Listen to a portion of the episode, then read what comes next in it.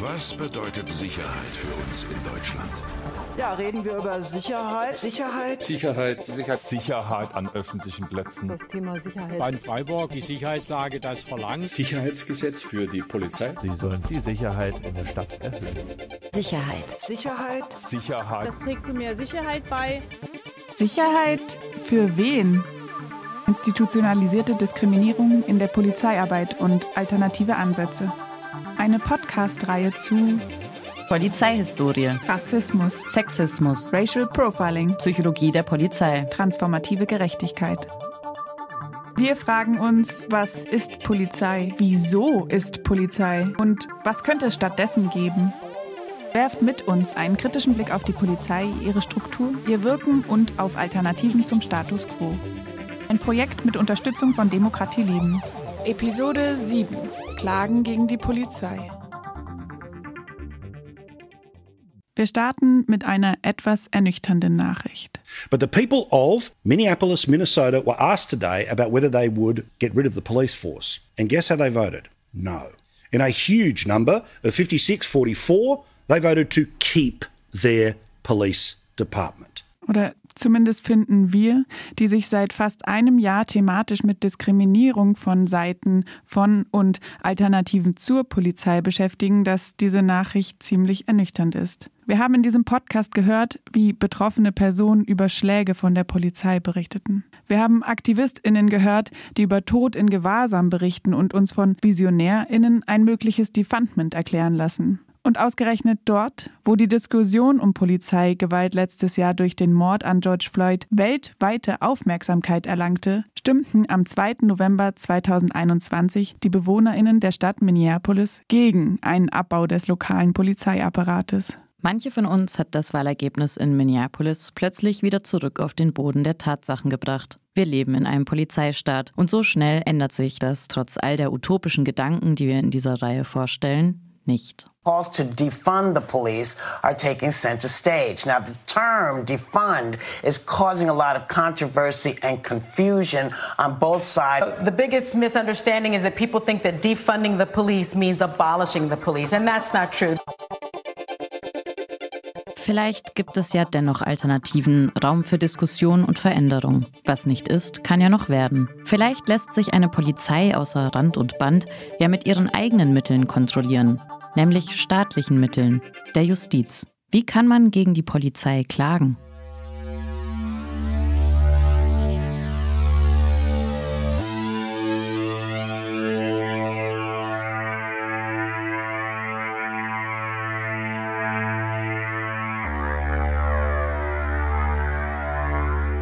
Befugnisse der Polizei leiten sich in demokratischen Rechtsstaaten daraus ab, dass diese Staatsgewalt vom Volke ausgeht, wie es zum Beispiel in Artikel 20 des deutschen Grundgesetzes heißt. Polizeiliche Gewalt ist also nicht die Gewalt eines autoritären Herrschers gegen das Volk. Man könnte sagen im Gegenteil. Durch die Polizei zwingt das Volk nur sich selbst, sich an die demokratisch beschlossenen Gesetze zu halten. Allerdings stellt sich diese theoretische Begründung der staatlichen Zwangsgewalt selbst in Frage, nämlich durch die Tendenz der Polizei, sich von den sie legitimierenden rechtlichen Normen zu lösen. Der Grund dafür liegt auch darin, dass sich die Polizei eine gewisse Eigenständigkeit bewahren muss. Sie muss sowohl das Recht als auch die Situation eigenständig interpretieren. Die Beamtinnen müssen vor Ort aufgrund ihrer eigenen Einschätzung und Erfahrung entscheiden, wie sie handeln. Damit machen sie sich zur gesellschaftlichen Dominante, gestalten den demokratischen Prozess aktiv mit. Wir haben in den letzten Folgen gesehen, dass die Polizei ein strukturelles Risiko für die Demokratie ist. Deshalb wollen wir nun darauf schauen, welche Alternativen zur Polizei es geben könnte. Wie bei vielen politischen Fragen lässt sich auch hier eine reformistische und eine abolitionistische Perspektive entwickeln. Was mit Abolitionismus in diesem Zusammenhang gemeint ist, darum soll es in der nächsten Episode gehen. Eine Alternative zur Polizei, nämlich das Konzept transformativer Gerechtigkeit, wird in der darauf folgenden Episode beleuchtet. Aber heute widmen wir uns zunächst der reformistischen Perspektive.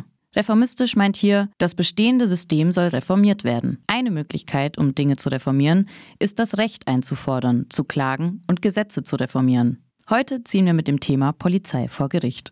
Unsere Leitfrage für diese Episode, Was bringt das Klagen gegen Diskriminierung von Seiten der Polizei?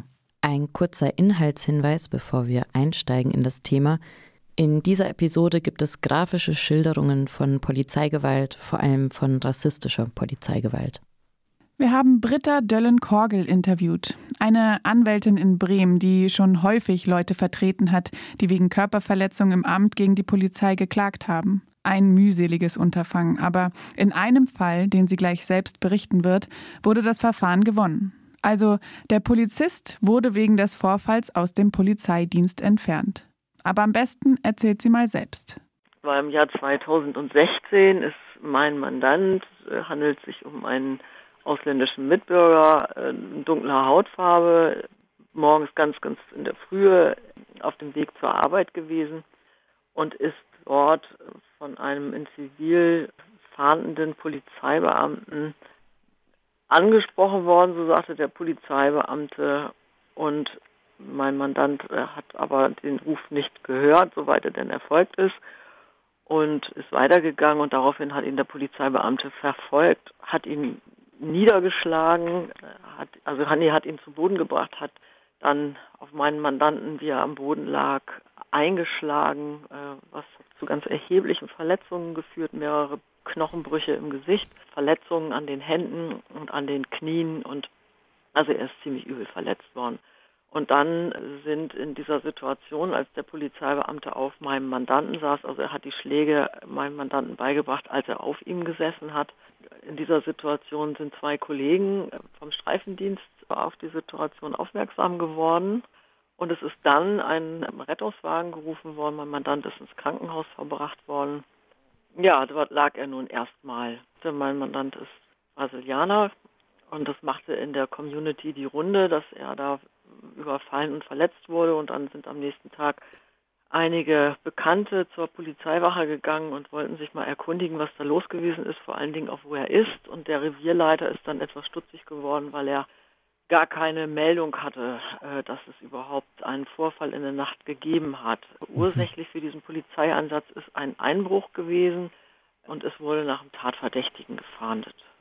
Aber wenn er ja tatverdächtig war, dann müsste, also abgesehen mal von, dem, von der Art der Festnahme, über die, die vielleicht der Polizist nicht gerne berichtet hat, müsste es ja doch eigentlich eine Meldung geben. Also da ist ein Verdächtiger ja. festgenommen, untersucht mal, ob der es war.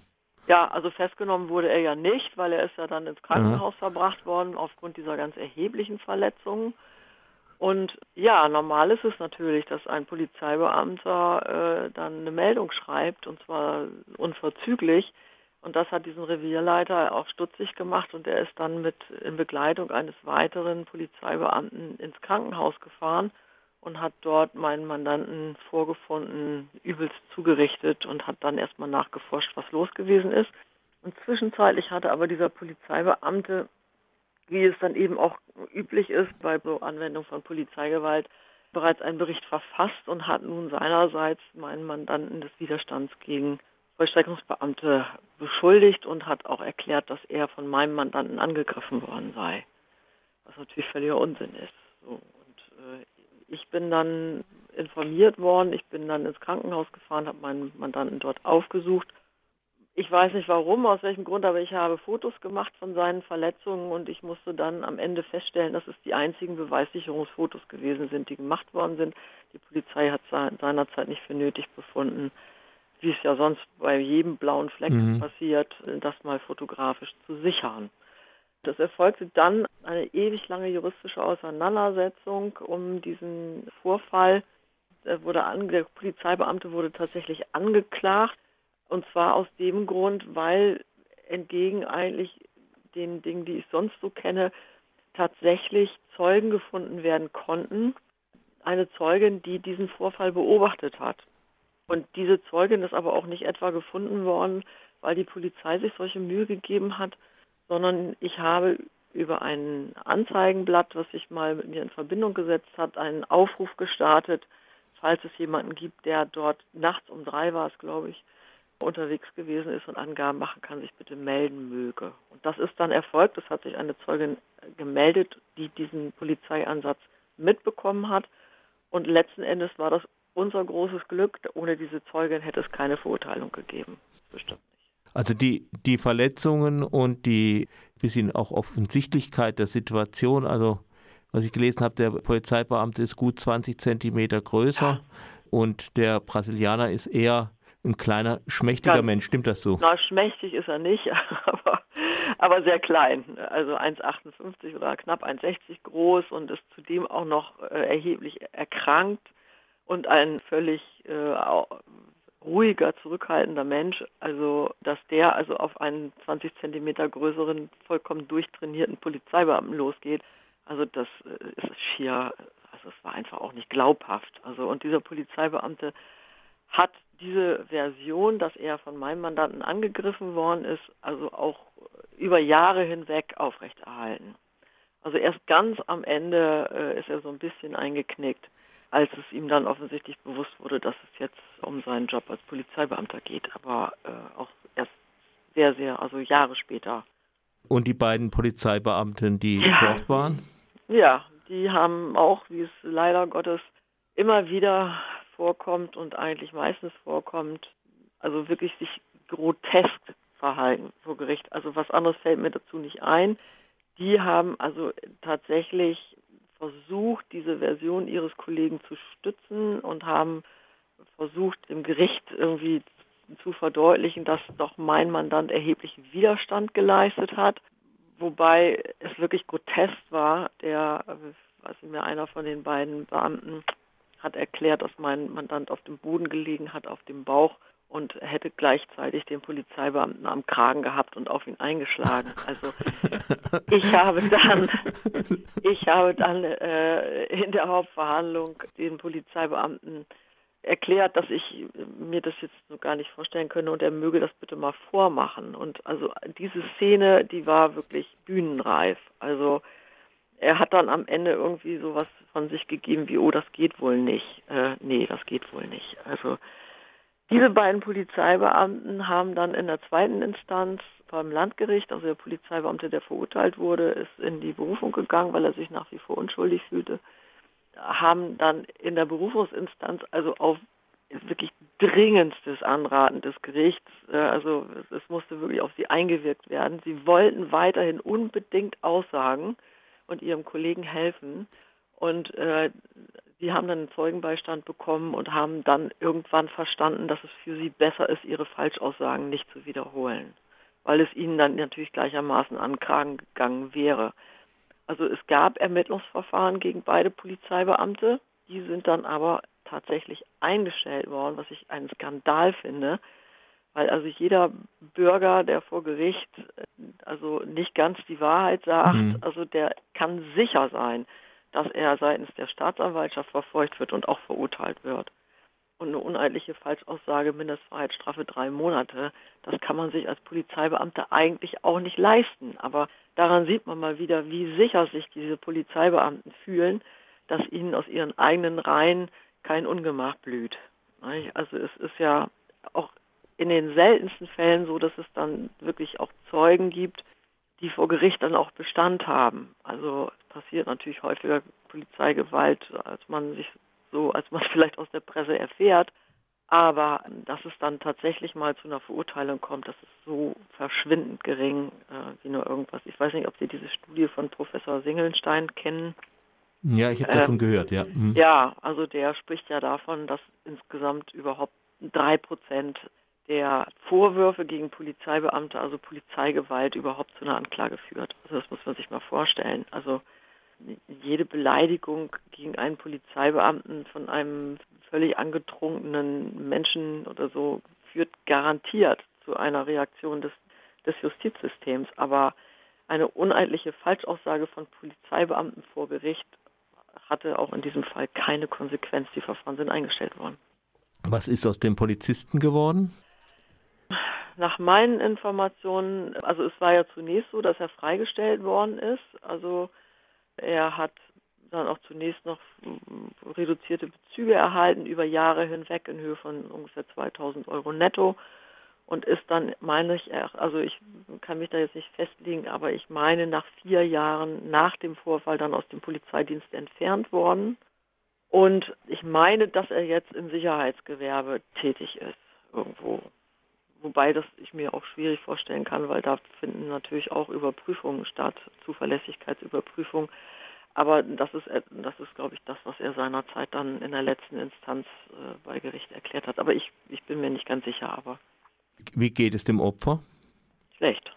Der ist also wirklich mitten aus dem Leben gegriffen worden, hat eine, eine erhebliche Vorerkrankung gehabt, hat ganz erhebliche psychische Schäden davon getragen, also ist nicht mehr in der Lage, öffentliche Verkehrsmittel zu benutzen, hat jahrelang war er in psychotherapeutischer Behandlung, bekommt Panikattacken, also weil er wirklich in seinem Glauben so tief erschüttert gewesen ist, dass er durch einen, Poliz durch einen Polizeibeamten, also es ist ja nicht nur so, dass er körperlich angegriffen worden ist und dass er verletzt worden ist, sondern der ist auch tatsächlich noch in dieser Situation mit der Waffe bedroht worden von dem Polizeibeamten.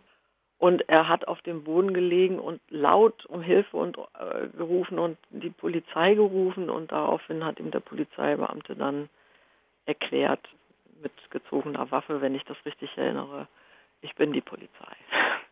Und das ist also bei ihm, das hat zu einem völligen Zusammenbruch geführt und mal abgesehen von den körperlichen Verletzungen, die hm. natürlich auch erheblich waren, also Orbitalbodenbruch, Jochbeinbruch, also es war im Gesicht alles kaputt. Der war grün und blau, der Mann.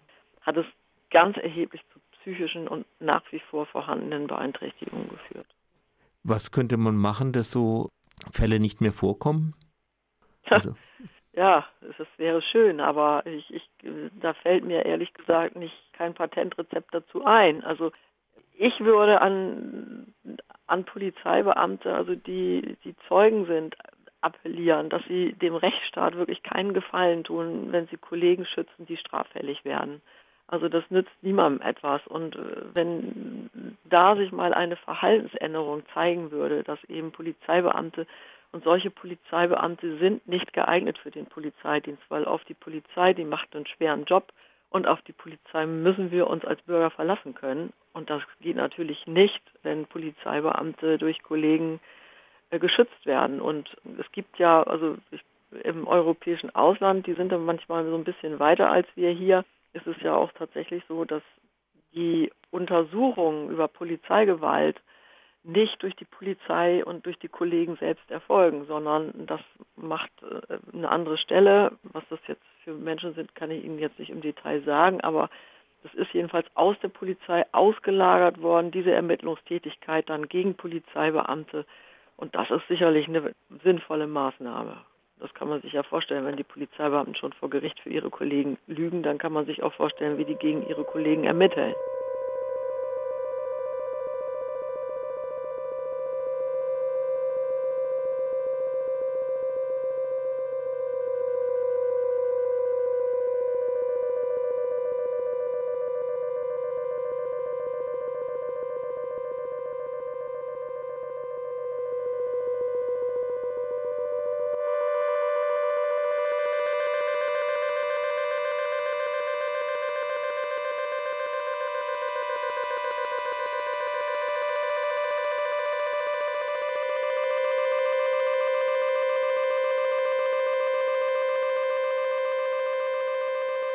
Klagen gegen die Polizei hat für die übergriffigen Beamtinnen also Konsequenzen.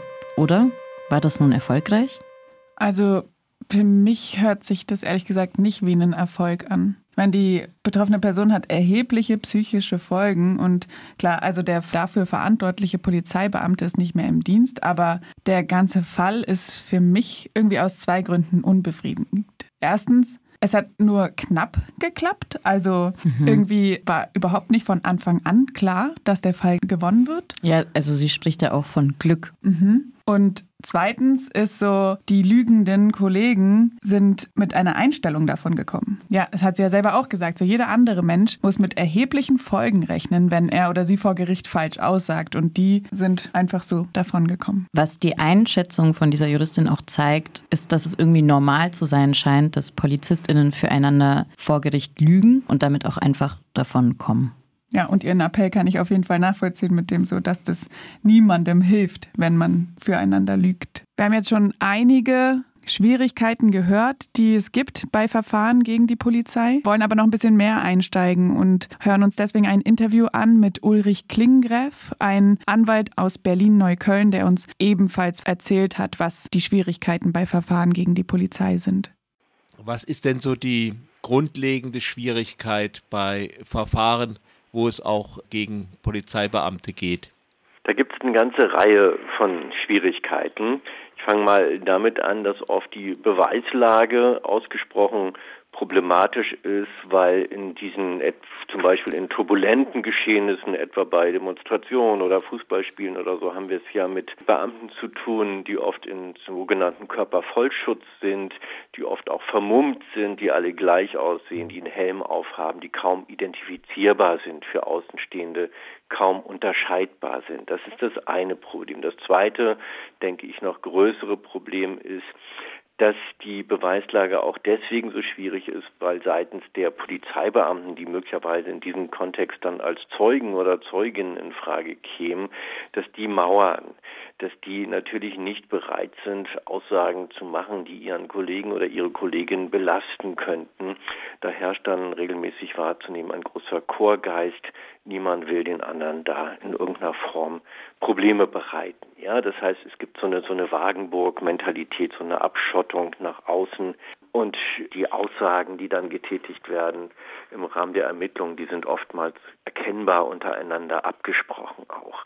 Das ist ein weiteres Problem. Das dritte Problem ist, dass diese Ermittlungen eben nicht unabhängig sind, sondern dass die Ermittlungen regelmäßig, müssen wir feststellen, von dem Interesse geleitet sind, das Verfahren so schnell wie möglich einzustellen, dass es hier nicht zu einer Anklageerhebung kommt.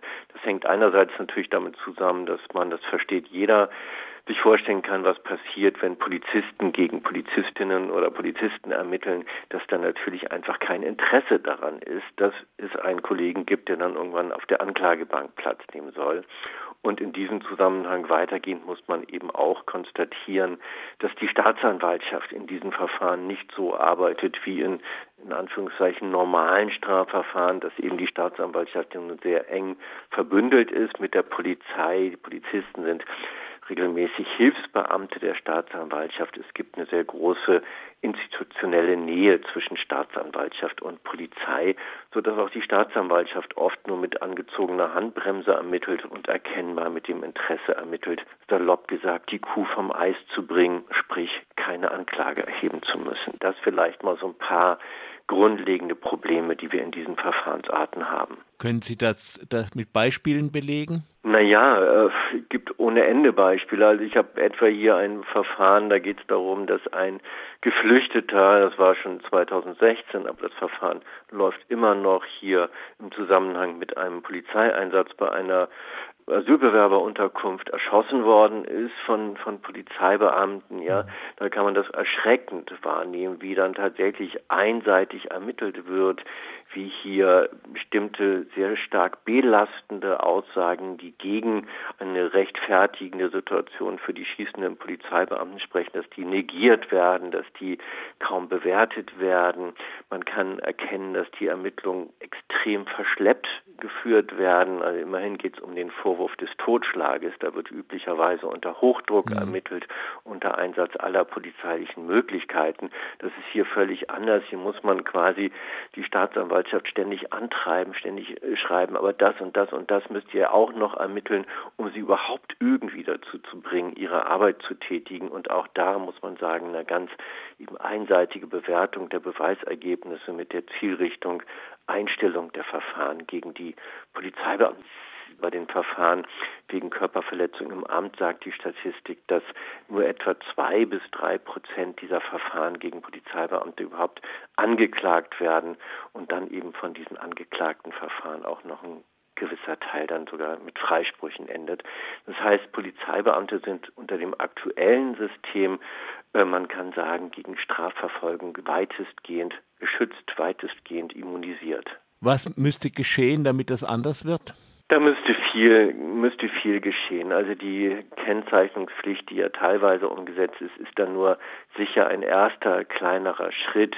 Viel wichtiger wäre es zum Beispiel, das ist ja eine lange Forderung, dass man unabhängige Ermittlungsstellen instituiert, die nicht Teil des Polizeiapparates sind, sondern die tatsächlich unabhängig sind, komplett unabhängig von Staatsanwaltschaft und Polizei und denen man an auch eigene Ermittlungskompetenzen zuspricht, ja, die dann etwa selber auch Zeugenvernehmungen durchführen kann und ähnliches. Und natürlich, und das ist ein langwieriger und sicher auch sehr schwieriger Prozess, es ist notwendig, dass im Rahmen der Polizeiausbildung hier Maßnahmen getroffen werden, dass es eben zukünftig nicht mehr so ist oder nicht ständig so ist, dass man das als Angriff gegen die Polizei insgesamt annimmt, wenn hier Kollegen beschuldigt werden, dass dieser Chorgeist durchbrochen wird, dass es tatsächlich gelingt, hier mal Polizeibeamten auch dahingehend im Rahmen ihrer Ausbildung zu sensibilisieren, dass sie bereit sind, zukünftig dann auch, wenn sie Gewalttaten von Kollegen oder Kolleginnen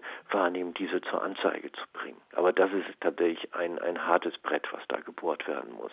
Nun hört man ja immer wieder, dass wer die Polizei anzeigt, dass der eine Gegenanzeige von der Polizei bekommt. Was raten Sie Leuten, die Polizeigewalt ausgesetzt waren oder das mitbekommen haben, äh, zu tun? Also erstens ist das grundsätzlich richtig, das erleben wir immer wieder, dass es zu Gegenanzeigen kommt, also etwa dann Gegenanzeige wegen Widerstandes gegen Polizeibeamte oder auch wegen sogenannter falscher Verdächtigung eine Gegenanzeige mhm. erhoben wird. Das ist tatsächlich sehr häufig so und das ist natürlich sehr eingehend mit dem oder der Mandantin, die hier ins Büro kommt und selber Opfer von Polizeigewalt geworden ist und hier erwägt, eine Strafanzeige zu erstatten, sehr eingehend zu besprechen. Man kann da nicht generell sagen, was man raten kann. Also man muss sie informieren über dieses Risiko der Gegenanzeige. Man muss insgesamt sie natürlich informieren über die schwierigen Erfolgsaussichten in diesen Verfahren. Das wissen allerdings auch die meisten Beamten und Beamtinnen. Und dann hängt es sehr stark von der Person des Mandanten oder der Mandantin ab, wie dann äh, tatsächlich letztendlich das Ergebnis ausfällt. Ja, also wenn die Betroffenen dann sagen, ich weiß um die schlechten Erfolgsaussichten, ich weiß auch um das Risiko einer Gegenanzeige, mhm. aber ich will das nicht auf mir sitzen lassen, was mir hier passiert ist. Mir ist hier wirklich großes Unrecht getan worden. Ich bin erheblich verletzt worden zum Beispiel und ich will es zumindest versuchen.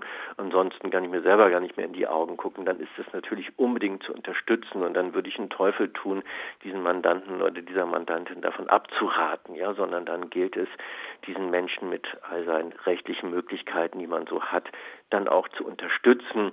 Aber natürlich bei Menschen, die vielleicht nicht diese Klarheit haben und diese Entschlossenheit haben, was man ja auch dann oft gut verstehen kann, weil es eben mhm. ein mühsamer und auch nicht ganz einfacher Weg, etwa wenn man sich vorstellt, wie diese Vernehmungen bei der Polizei, denen sich diese Betroffenen dann aussetzen müssen, so erfolgen, mit welcher kritischen Herangehensweise diese Befragungen dann auch seitens der Polizei erfolgen.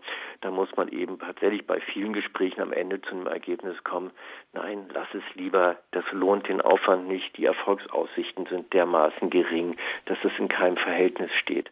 Klar ist es nur, finde ich, und wenn es Videobeweise gibt, was ja so selten dann etwa im Rahmen von größeren Polizeieinsätzen, von Demonstrationen oder eben Fußballanlässen nicht so selten ist, dass es dann auch Videomaterial gibt, was man auswerten kann. Und wenn da entscheidende Szenen abgebildet sind, dann ist das Risiko vielleicht für den oder die Mandantin auch nicht mehr ganz so hoch, eine Strafanzeige zu erstatten.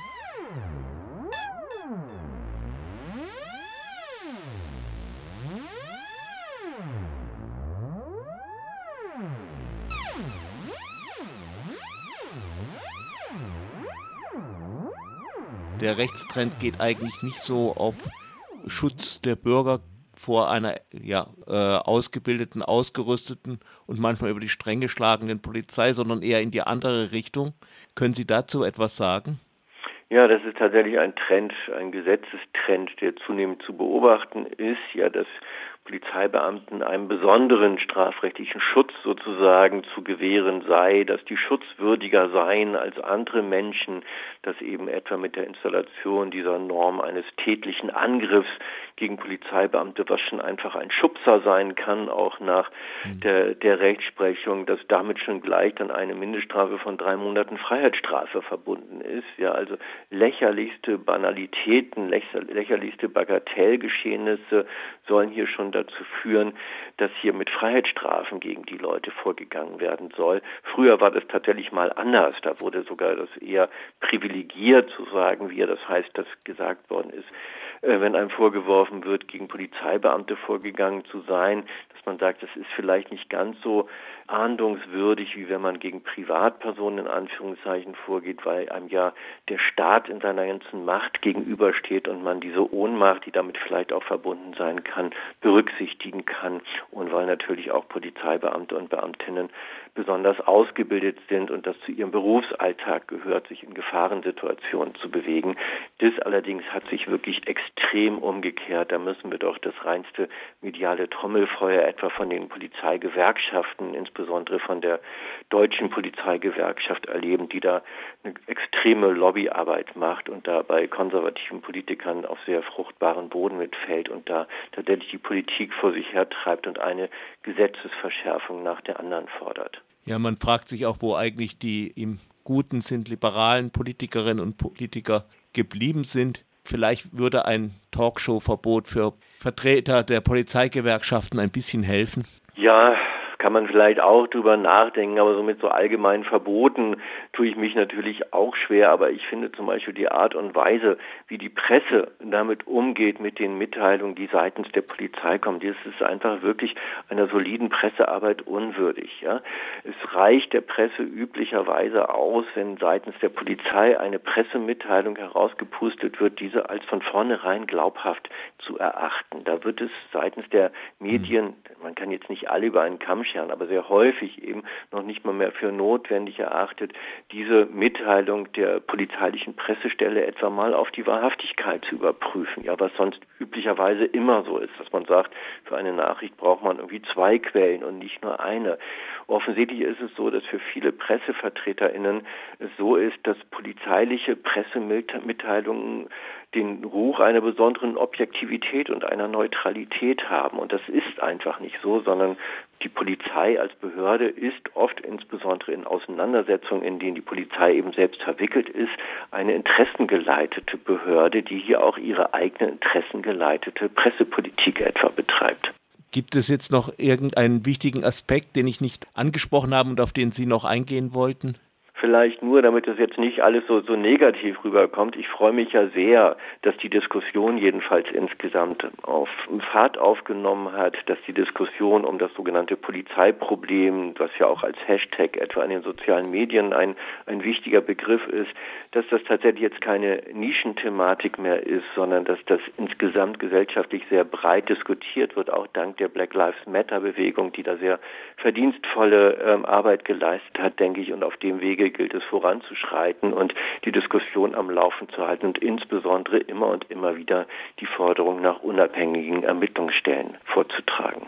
Wie könnten aber solche unabhängigen Beschwerdestellen aussehen? Und ist das die Lösung? Wenn man es international betrachtet, gibt es eine große Vielfalt an unterschiedlichen unabhängigen Beschwerdestellen, zum Beispiel in Kanada, England und Dänemark. Dieses können unabhängige Untersuchungskommissionen sein, so wie in Irland, Großbritannien, den USA und Norwegen, oder andere unabhängige Beschwerdeinstitutionen wie Polizeibeauftragte, sogenannte Ombudsstellen, wie es in Kanada oder Australien sie gibt. Schaut man aber jetzt zum Beispiel mal nach Dänemark, dann gibt es dort eine Polizeibeschwerdebehörde, die immer dann zum Einsatz kommt, wenn PolizistInnen einer Straftat verdächtigt werden und wenn jemand bei einem Polizeieinsatz schwer verletzt oder gar getötet wird. Die ErmittlerInnen geben dann je nach Fall entweder Empfehlungen oder die Ergebnisse weiter an das Gericht. Sie haben dabei ähnlich weitreichende Befugnisse wie in Deutschland die Staatsanwaltschaft aber sind anders als die Staatsanwaltschaft nicht beruflich auf die Polizei als Ermittler angewiesen und dadurch nicht so befangen.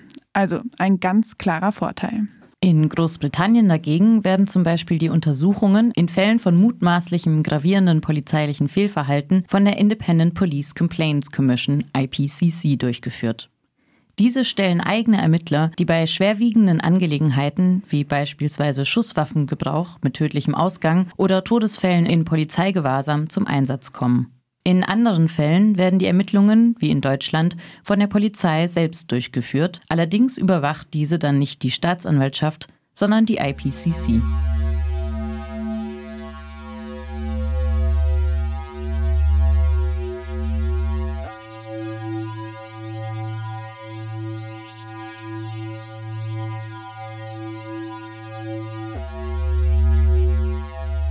Deutschland befinden sich die Beschwerdestellen eher innerhalb der Polizei. Unabhängige Stellen entstehen erst langsam in einzelnen Bundesländern, also zum Beispiel Schleswig-Holstein oder Baden-Württemberg. Hier gibt es schon erste Entwicklungen. Bremen und Berlin zum Beispiel wollen nachziehen. Aber es lässt sich auf jeden Fall dadurch noch keine Veränderung erkennen. Das könnte allerdings auch daran liegen, dass extrem wenig Geld und Ressourcen in diese Stellen gesteckt werden. Für die Zukunft muss man auf jeden Fall schauen, wie die Ausstattung, Besetzung und Arbeit der Stellen aussieht. Und dann kann man wiederum schauen, inwiefern die in der Lage sind, eine bessere Kontrolle polizeilicher Tätigkeit zu gewährleisten. Zurzeit forscht auch die Ruhr-Universität Bochum zu unabhängigen Beschwerdestellen. Interessante Erkenntnisse sind auf jeden Fall das, was die beiden Anwälte in ihren Interviews auch schon erwähnt haben, nämlich, dass es statistisch gesehen eine sehr hohe Einstellungsquote gibt. Also nur zwei bis drei Prozent der angezeigten Fälle führen zu einer Anklage. Der Rest wird eingestellt. Das gibt es tatsächlich in keinem anderen Deliktbereich.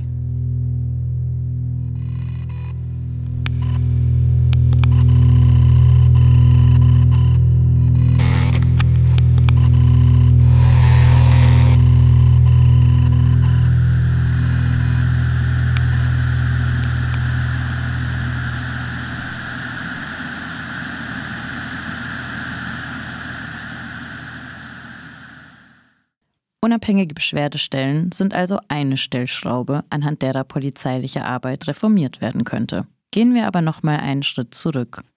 Was lässt sich an den Gesetzen selbst drehen? Wenn in Fällen von polizeilicher Diskriminierung nur selten geklagt wird, braucht es vielleicht eine andere Rechtslage, die das Klagen vereinfacht. An sich gibt es ja schon ein solches Gesetz in Deutschland, das Allgemeine Gleichstellungsgesetz. Dieses bezieht sich jedoch nur auf Dienst, Arbeitsrecht und den privaten Zivilrechtsverkehr. Öffentlich-rechtliches Handeln ist von dem Gesetz nicht betroffen. Das ist ein sehr großer Bereich und beinhaltet auch die Landespolizei, kommunale Polizeibehörden und mitunter Gerichte. Aus der Perspektive vieler betroffener Personen und Aktivistinnen reicht das allgemeine Gleichstellungsgesetz nicht aus. Daher fordern sie ein Landesantidiskriminierungsgesetz, kurz LADG, wie es 2020 in Berlin umgesetzt wurde. So auch Silvia Neves, Mitarbeiterin des Antidiskriminierungsbüros Freiburg für Baden-Württemberg. Das wäre sozusagen Gesetz, dessen Anwendungsbereich genau das trifft und man dann ähm, als Betroffene oder Betroffener von Diskriminierung halt auch was dagegen tun könnte. Inwiefern hilft ein solches Gesetz denn überhaupt vor Gericht? Beweislastumkehr und Beweislasterleichterung sind die beiden Begriffe, die oft im Zusammenhang mit einem solchen Gesetz erwähnt werden. Ein LADG könnte die Beweislastumkehr ermöglichen. Das heißt, im Prozess muss die betroffene Person Tatsachen glaubhaft machen, die das Vorliegen von Diskriminierung wahrscheinlicher machen. Also das heißt, wenn ähm, Person XY vor, vor Gericht ist, dann muss diese Person eben die Richterin davon überzeugen, dass äh, die Wahrscheinlichkeit, dass sie von Diskriminierung betroffen äh, ist, höher ist, als dass das nicht der Fall ist. Und wenn das gelingt, muss sozusagen die Stelle, die diskriminiert, beweisen, dass sie nicht diskriminiert hat. Und im, also man kann schon sagen, das ist eine Stärkung der Betroffenen, und das Thema Beweislastumkehr oder Beweislasterleichterung, das ist ja was, was auf äh, wahnsinnig viele Widerstände stößt. Also auch, auch in Berlin. Ähm, da waren ja auch äh, insbesondere die Polizeigewerkschaften äh, massiv dagegen. Und ich glaube, dass aber das einfach oft sehr verkürzt dargestellt wird, so im Sinne von, es gibt jemand und der sagt, ich wurde von einem Polizeibeamten oder von einer anderen Person diskriminiert und die Person muss dann sofort nachweisen, nee, das ist gar nicht passiert. Und so ist es nicht. Ich meine, man muss jetzt natürlich schon auch sich ein bisschen an Berlin orientieren. Das LADG gibt es da seit ähm, Juni letzten Jahres. Stand April gab es da noch keine Klagen, aber auch jetzt mit Blick auf das AGG ähm, ist es jetzt auch nicht die Regel, dass genau das passiert. Das Thema Beweise ist, ist auch im Verfahren natürlich immer problematisch, gerade wenn das Situationen sind, wo Aussagen gegen Aussagen stehen würde ich das schon auch als fraglich erachten, ob es dann wirklich zu dieser Beweislastumkehr äh, kommt. Doch in welchen Fällen könnte ein solches Landesantidiskriminierungsgesetz perspektivisch betroffenen Personen helfen? Es gab ja jetzt auch mehrere Fälle, die ja hier publiziert worden sind. Also ging durch die Presse, dass obwohl Menschen mit Migrationshintergrund auch von der Ausländerbehörde in Emmendingen diskriminiert worden sind. Und natürlich Racial Profiling, das ist auch ein Kontext, in dem äh, ein LADG sicherlich helfen würde. Es gab jetzt auch ähm, in der Taz Artikel, wo es in Berlin dazu kam, dass tatsächlich die Polizei einen äh, Fall von Racial Profiling zugegeben hat und sich auch äh, entschuldigt hat. Also es war so, dass ein Betroffener mit afghanischem Hintergrund, der war äh, mit einer Freundin auf dem Rad unterwegs und ähm, die beiden wurden halt ähm, von der Polizei äh, angehalten und ähm, mit dem Vorwurf konfrontiert, dass er telefoniert habe. Das haben beide bestritten. Er hat dann Bußgeld auferlegt bekommen in Höhe von 50 Euro und er wurde nach seiner Herkunft gefragt, hat gesagt, er sei aus Bochum. Ähm, und dann hat man schon irgendwie gemerkt, dass da so eine gewisse Aggressivität herrschte. Ähm, er nachgeäfft worden ist und auch wohl nach seiner eigentlichen äh, Herkunft gefragt wurde. Und es ist halt eben noch ein anderer Mann, der die Kontrolle beobachtet hatte, ähm, hat sich eingemischt und hat da Partei ergriffen. Und als eben dieser Bußgeldbescheid kam, hat der Betroffene eine Dienstaufsichtsbeschwerde eingelegt und sich eben bei der Ombudsstelle beschwert. Die Dienstaufsichtsbeschwerde ist ähm, zwar zurückgewiesen worden von der Polizei, aber eben die ähm, Ombudsstelle hat Akteneinsicht gefordert, ähm, die beiden Zeuginnen vernommen und diese dann zum Schluss gekommen, dass eine rassistische Diskriminierung vorliegt. Und die wiederum, also die Ombudsstelle, hat wiederum der Polizei empfohlen, dass sie den Bußgeldbescheid zurücknehmen und sich äh, schriftlich entschuldigen. Und das ist sozusagen auf die Empfehlung hin auch passiert. Und ich würde sagen, das ist schon ein Novum auch und das ist aber auf jeden Fall auch ein Erfolg. In unseren Recherchen sind wir auch auf das Phänomen der Stellvertreterklage gestoßen. Eine solche hat die KriPro Witzenhausen, also die kritische Prozessbegleitung aus Witzenhausen, eingereicht. Drei Personen haben sich dort zusammengeschlossen und klagen stellvertretend für alle in einer Nacht Geschädigten. Es war da irgendwie so ein Fall, wo eine Person, die ein gültiges Aufenthaltsrecht hatte, eines Nachts abgeschoben werden sollte. Das wurde verhindert durch das solidarische Verhalten von den Menschen in der WG und in dem ganzen Haus.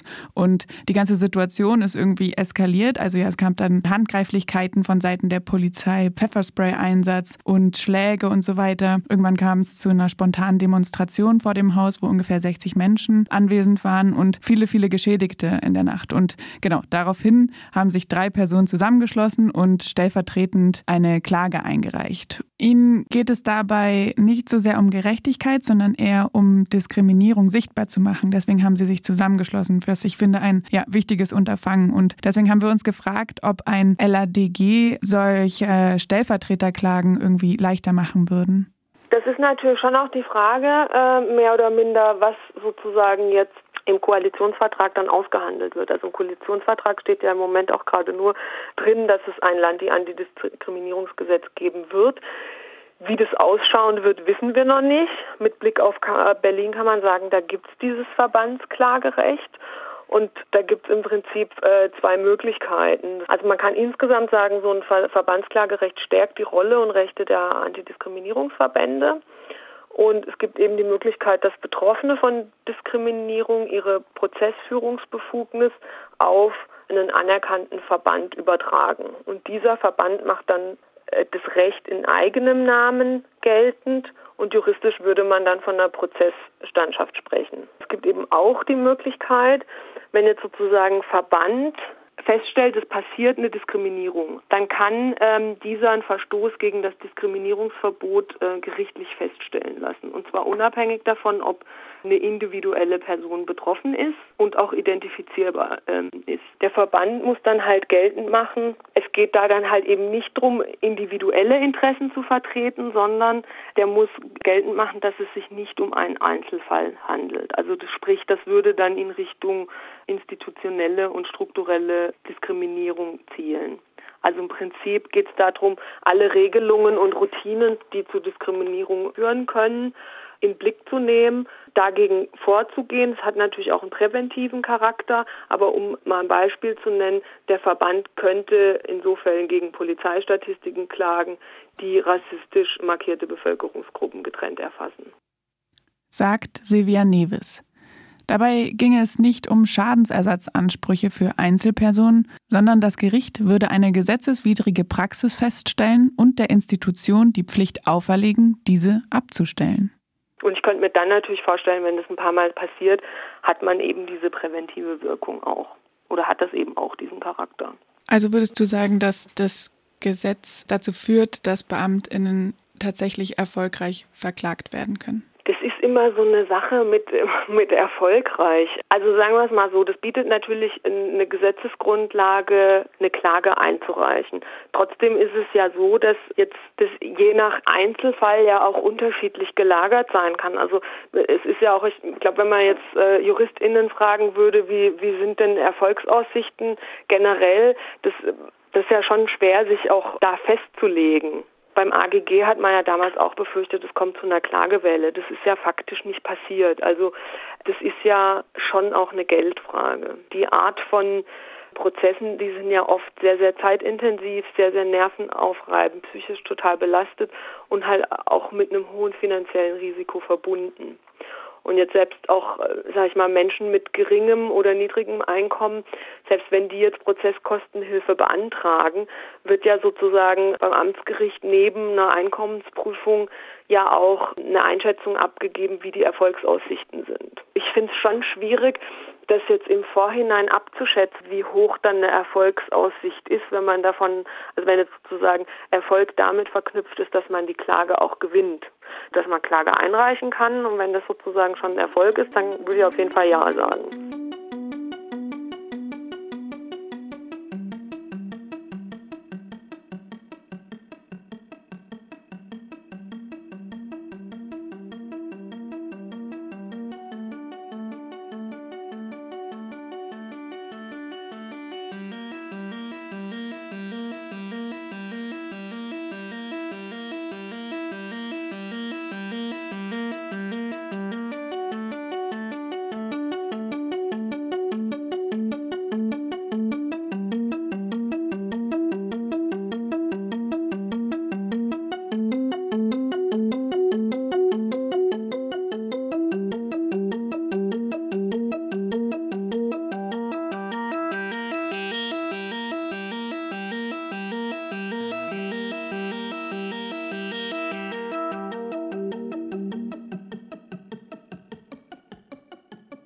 Also auf jeden Fall fand ich eine spannende Frage oder beziehungsweise so dieses Erfolgsversprechen. Wir haben jetzt gehört von einem Fall, wo erfolgreich geklagt wurde und trotzdem das irgendwie nicht zufriedenstellend war. Und jetzt die Forderung nach dem neuen Landesantidiskriminierungsgesetz, auch etwas, was es erleichtern könnte, gegen polizeiliche Übergriffe vorzugehen und aber auch andere Institutionen, wenn da Diskriminierung passiert. Ich bin trotzdem irgendwie nicht zufrieden.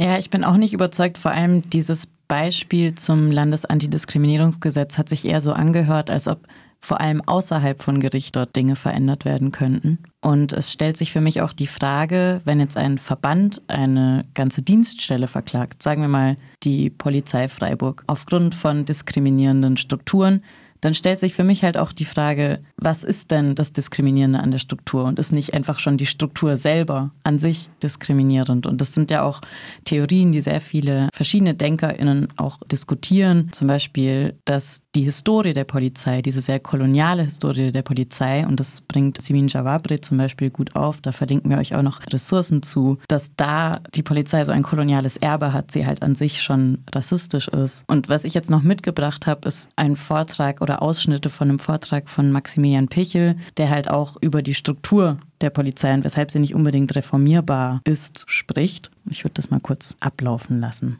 Und das löst man nicht durch Reformen, sondern man braucht auch sozusagen eine Staatskritik, um herauszufinden, warum die Polizei eigentlich so agiert, wie sie agiert. Und eben all diese Versuche, die Polizei irgendwie einzuhegen durch Reformen, dass die eigentlich strukturell zum Scheitern verurteilt sind. Und ich möchte drei Argumente machen, warum das so ist. Und mein erstes Argument ist, dass die Polizei entgegen der öffentlichen Verlautbarung nicht die Verteidigerin von Rechtsstaatlichkeit ist, sondern der Rechtsstaat schützt uns vor der Polizei, also die Bürgerinnen und Bürger, die von Polizeigewalt betroffen sind. Die zweite These wäre, die Polizei ist kein bloßes Vollzugsorgan, sondern ist auch ein politischer Akteur. Und die dritte These ist, die Polizei kann nicht vollständig rechtsstaatlich kontrolliert werden, weil im Apparat der Polizei ein Stück weit die bürgerliche Gewaltenteilung aufgehoben ist. Und mich interessiert im Hinblick auf Klagen vor allem diese dritte These. Denn wenn die Polizei als Organ zum Teil ein politischer Akteur ist und auch seine eigenen Gesetze schafft und sich vor Gericht dann auch selbst verteidigt, dann ist die Möglichkeit, eine Klage gegen die Polizei durchzubringen, halt verschwindend klein. Ja. Die Polizei ist selbstverständlich Exekutivorgan. Aber sie hat auch judikative also rechtsauslegende Kompetenzen, weil sie in zahllosen Einzelfällen in der Alltagspraxis Recht auslegen muss. Also es gibt unbestimmte Rechtsbegriffe in den Polizeigesetzen. Und wenn die sozusagen in der Rechtsanwendungspraxis, wenn die Polizei auf der Straße unterwegs ist und poliziert, wenn die angewendet werden sollen, dann interpretiert die Polizei das Recht von sich aus. Und jeder Versuch der Judikative, diese Interpretation dann wieder rechtsstaatlich einzuhegen, der kommt immer verspätet. Also die Polizei kann erst einmal rechtsinterpretierend agieren.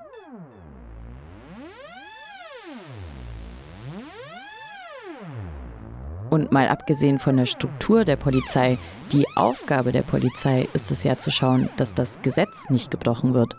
Dazu schreibt Eiko Kempten in Auf dem rechten Weg Rassisten und Neonazis in der deutschen Polizei Greifen Polizisten bewusst oder unbewusst auf Racial Profiling und rassistische Muster zurück, möchten sie damit fast immer einen von drei zentralen Aufgabenbereichen verfolgen. Erstens Bekämpfung illegaler Migration, zweitens Terrorismusabwehr, drittens Kriminalitätsbekämpfung. Vor allem für den ersten Bereich, der im Wesentlichen in die Zuständigkeit der Bundespolizei fällt, ergibt sich eine absurde Situation. Auch wenn deutsche Gerichte immer wieder feststellen, dass es rassistisch motivierte Polizeikontrollen gibt, die gegen zentrale Rechtsgrundsätze verstoßen, ist es gerade die aktuelle Gesetzeslage, die eine wesentliche Grundlage für eben dieses Racial Profiling bildet.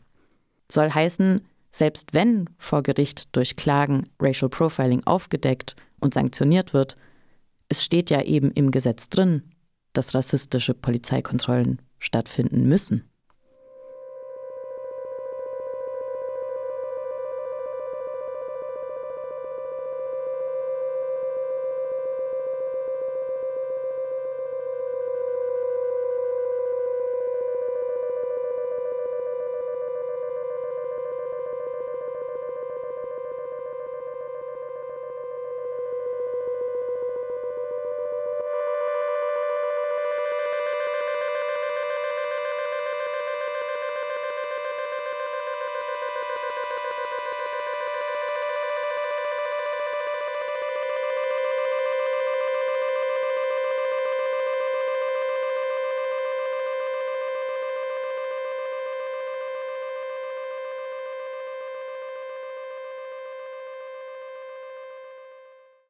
Juristische Kontrollmechanismen laufen also auch in veränderter Form häufig ins Leere.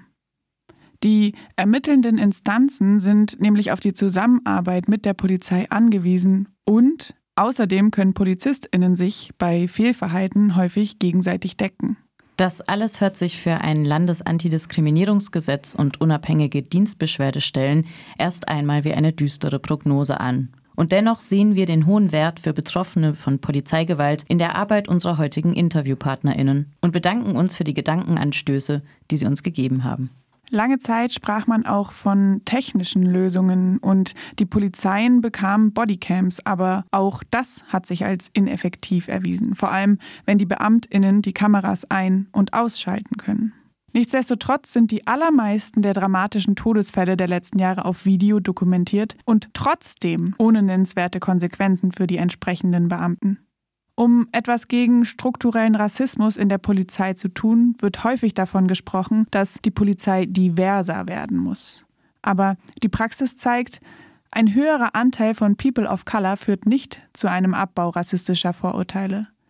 Sie übernehmen häufig einfach die Vorurteile ihrer weißen Kolleginnen und wenden ebenso oft Praktiken des Racial Profiling an. Aus dieser Bilanz lässt sich nur der Schluss ziehen, auf jeden Fall alle Reformen ablehnen, die der Polizei mehr Geld zuweist. Andersrum, es muss darum gehen, die Macht und den Einfluss der Polizei zurückzudrängen und materielle Ressourcen umzuverteilen. Die Vorstellung, die Polizei abzuschaffen, mag für viele beängstigend wirken, weil die Vorstellung ohne Polizei gleich Chaos und Barbarei. Das muss aber nicht sein.